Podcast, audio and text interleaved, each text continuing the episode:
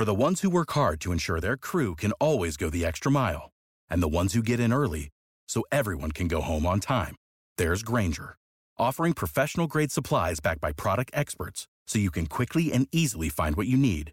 Plus, you can count on access to a committed team ready to go the extra mile for you. Call, clickgrainger.com, or just stop by. Grainger, for the ones who get it done.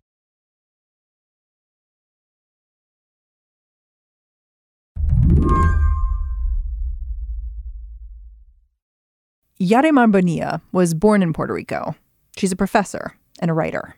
I'm in San Juan in a neighborhood called Country Club. She says if you came to this island as a tourist, you might not see the island the way she does.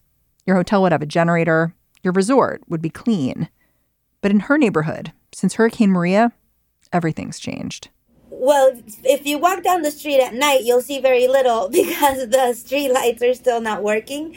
And if you walk down during the day, you'll still see a lot of buildings that their paint was eroded after the hurricane and that hasn't been repaired. Still a lot of boarded up windows. Some of the fast food restaurants, their signs have gone, so there's just like an empty pole without a sign.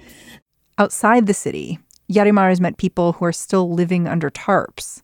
There's bridges that were washed away that haven't been repaired also. Um, so it, outside of San Juan, it's much, much worse. Yeah, I was going to say, like, you're describing a pretty desolate situation, but you're in the middle of the city. Yes, yes. The weird thing about this desolation, though, is that it's not the whole story of what's going on in Puerto Rico most Puerto Ricans, they're, they're just helping themselves. They're not really waiting for either the local government or the federal government. They've already begun their recovery and, and are moving forward with it. In a way, it sounds exciting what you're describing, even though it's also kind of terrifying. There is something exciting about it. That makes the conversation about Puerto Rico that's happening back on the mainland all the more frustrating for Yarimar. The president today continued his gross, shameful vendetta against the people of Puerto Rico. Puerto Rico has been taken care of better by Donald Trump than by any living human being. And the president says that uh, Puerto Rico got $91 billion for the hurricane. That's not true. Why is he using that number? They're getting $91 billion that are in pledges to but That's not what the president says. He says they got Democrats are blaming Republicans for not passing a spending bill that would give more aid to Puerto Rico. Meanwhile, Republicans are saying they're just doing what President Trump wants.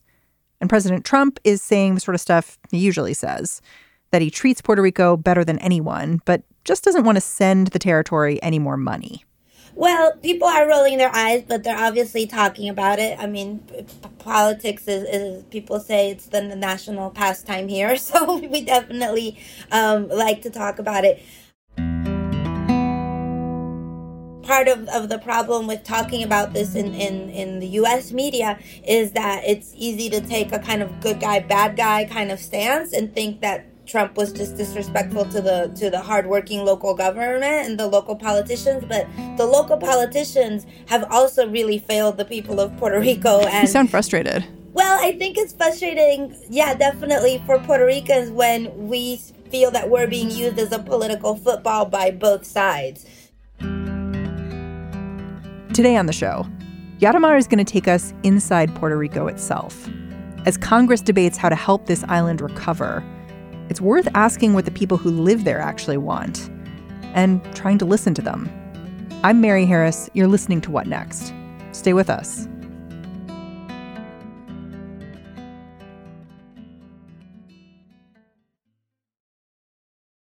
This episode is brought to you by Discover. When it comes to your finances, Discover wants you to know they are the credit card that is always there for you.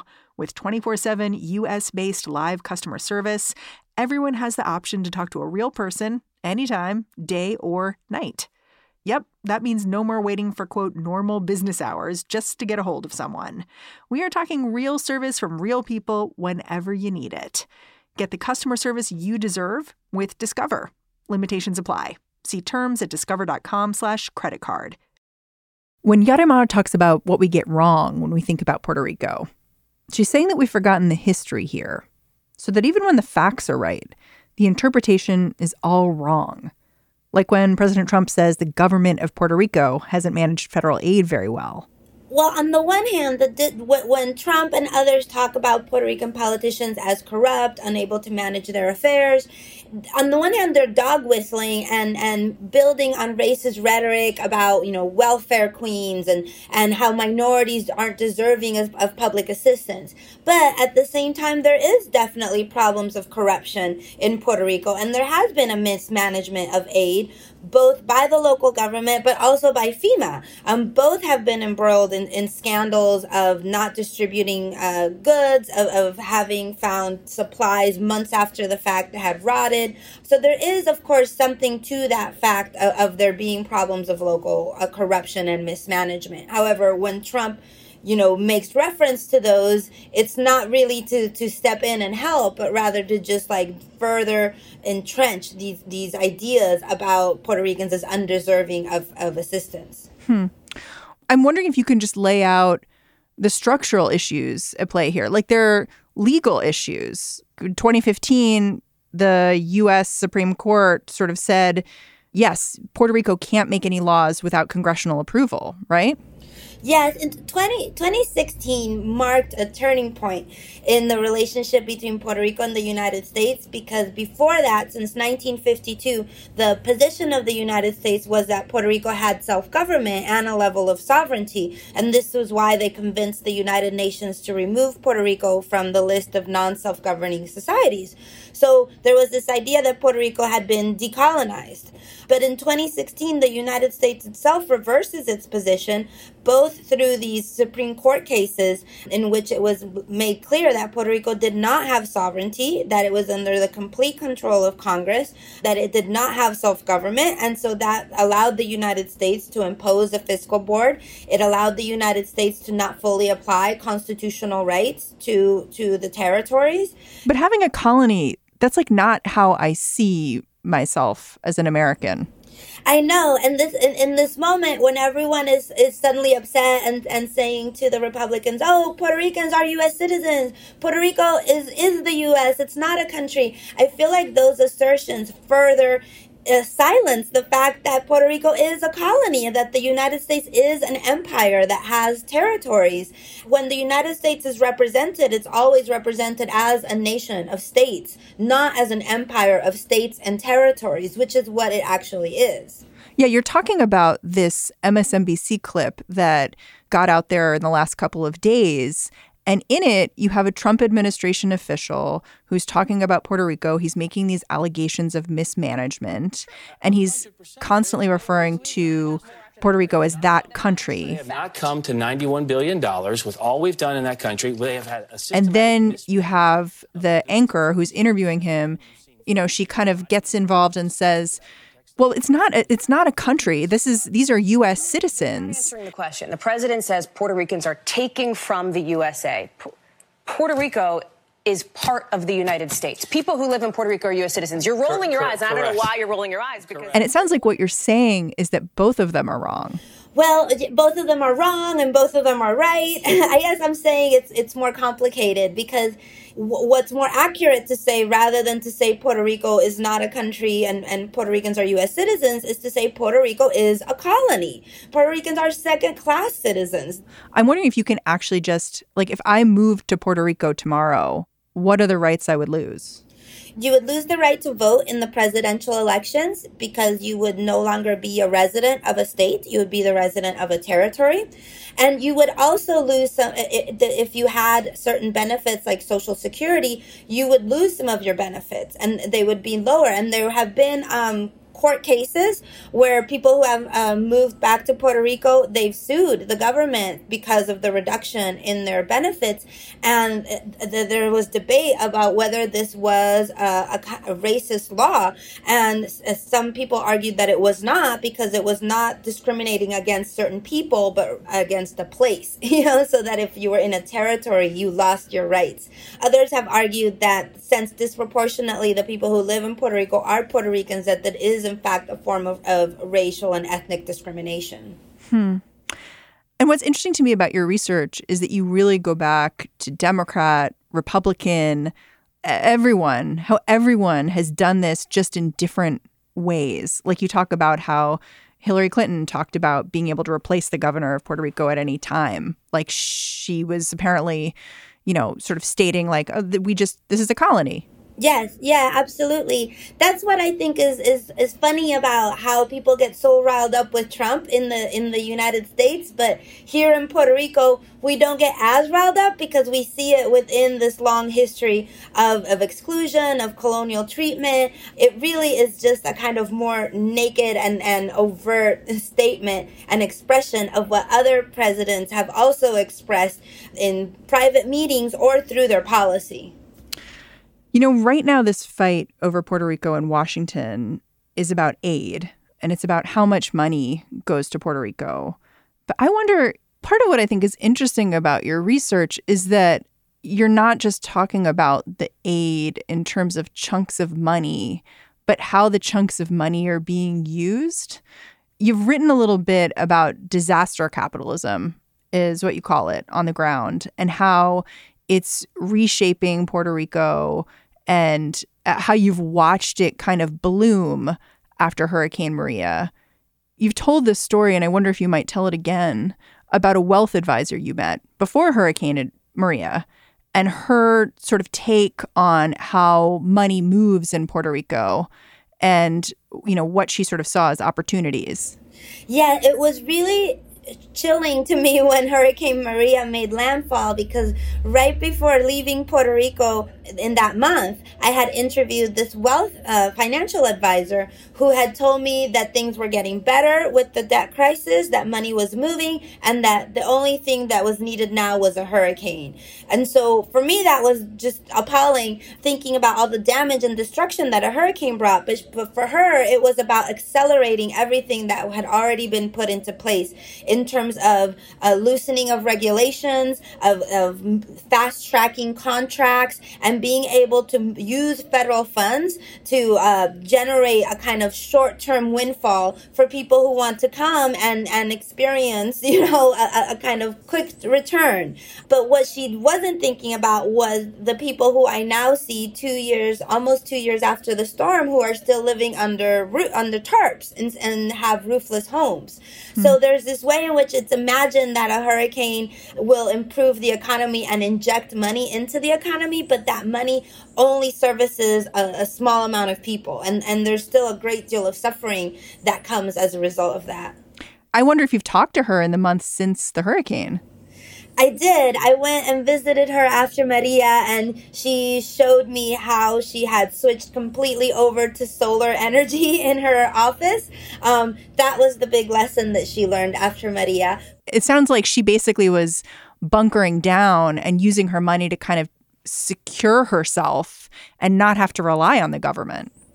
Yeah, so this is this is the pattern that I've seen uh, among both uh, wealthy expats, self-described expats who are moving to Puerto Rico from the United States, and also from elite Puerto Ricans, is that there's a realization that recovery is not really happening quickly, that you can't count on public services, that there's still power outages, you know, water outages, all of this.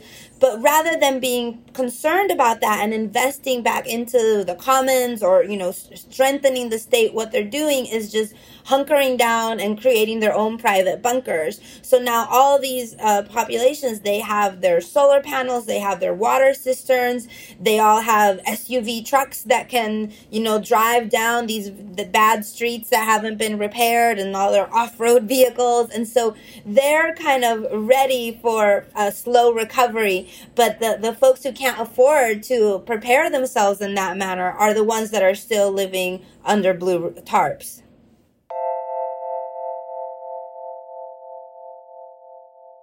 Yeah, I mean, what's interesting to me is um, at the same time we're talking about aid to Puerto Rico, like literally the same time, there was a bill just introduced in Congress that would give Puerto Rico statehood. And of course, this has been under discussion for a long time. But I wonder if it's what the majority of Puerto Ricans want at this point. Well, that's a very complicated question. Um, in in previous uh, results, plebiscite results, you can see that systematically there is a strong united sector of, of residents that want statehood. You we can say about forty five percent. Um, but the the rest of the population is not sure that they want statehood. And they're, but they're divided in terms of whether they want independence, whether they want some other kind of political relationship to the United States that preserves U.S. citizenship and, and the kind of mobility that a U.S. passport allows, while at the same time changing the colonial relationship and having more sovereignty, more autonomy, and, and more ability to create other economic opportunities for Puerto Rico that aren't just dependent on U.S. funds and, and you know, uh, being a, a, site of investment for U.S. corporations. Um, but, but part of the problem that Puerto Ricans have with formulating what they want is because the United States has never made it clear what the possibilities are. For example, would statehood mean a quick end to the disparity in Social Security benefits and a raise in the minimum wage to close the gap that exists financially between Puerto Rico and, and the United States or not? And and what would independence mean? Would it come with some kind of reparations for colonial history? Would it would it come with U.S. citizenship or, or kind of preferred entry into the U.S. Given that that it was our imperial center? You know, these are questions that need to be answered by the United States first before Puerto Ricans can then really decide what they want. Mm-hmm. And it really irks a lot of people here that the United States repeatedly, a lot of politicians, um, they'll say, we support self determination for Puerto Rico, whatever Puerto Ricans want. But they, they make it seem as if Puerto Ricans are the ones that can't figure out what they want. But the truth is that the United States has never been clear what relationship it's willing to have with Puerto Rico in the future and what it's willing to offer, particularly in terms of reparations for colonial history.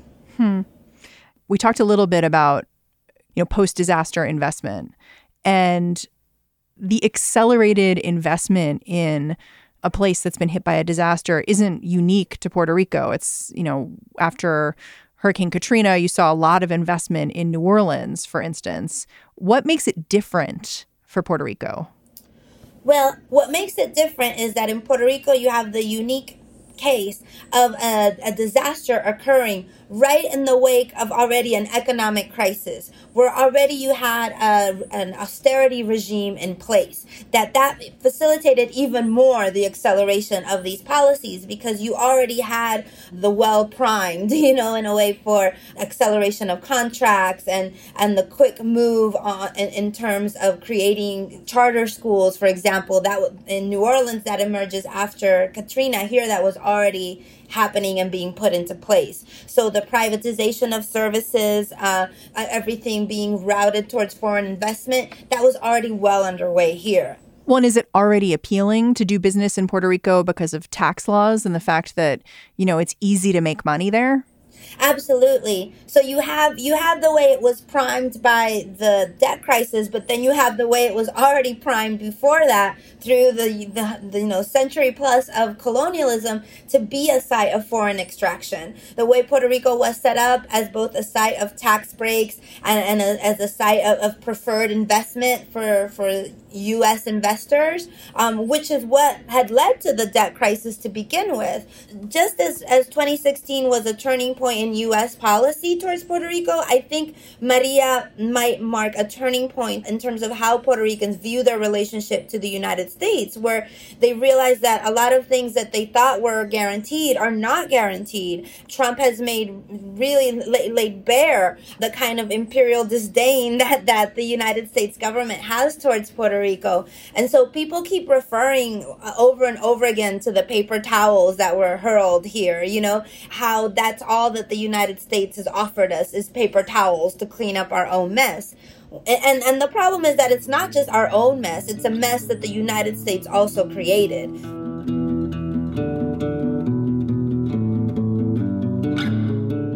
Yarimar, thank you for joining me. Thank you. It was a pleasure. Yarimar Bonilla is a political anthropologist and a professor of Latino and Caribbean studies. All right, that's the show. You've been listening to What Next. I'm Mary Harris.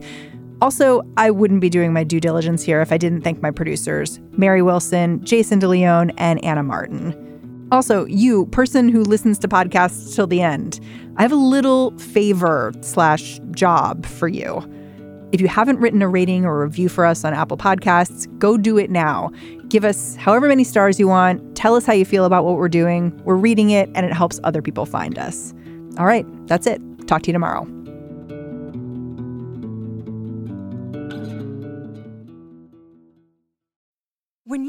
Mealtime inspiration, it's worth shopping Kroger, where you'll find over 30,000 mouthwatering choices that excite your inner foodie. And no matter what tasty choice you make, you'll enjoy our everyday low prices, plus extra ways to save, like digital coupons worth over $600 each week. You can also save up to $1 off per gallon at the pump with fuel points. More savings and more inspiring flavors make shopping Kroger worth it every time. Kroger, fresh for everyone. Fuel restrictions apply.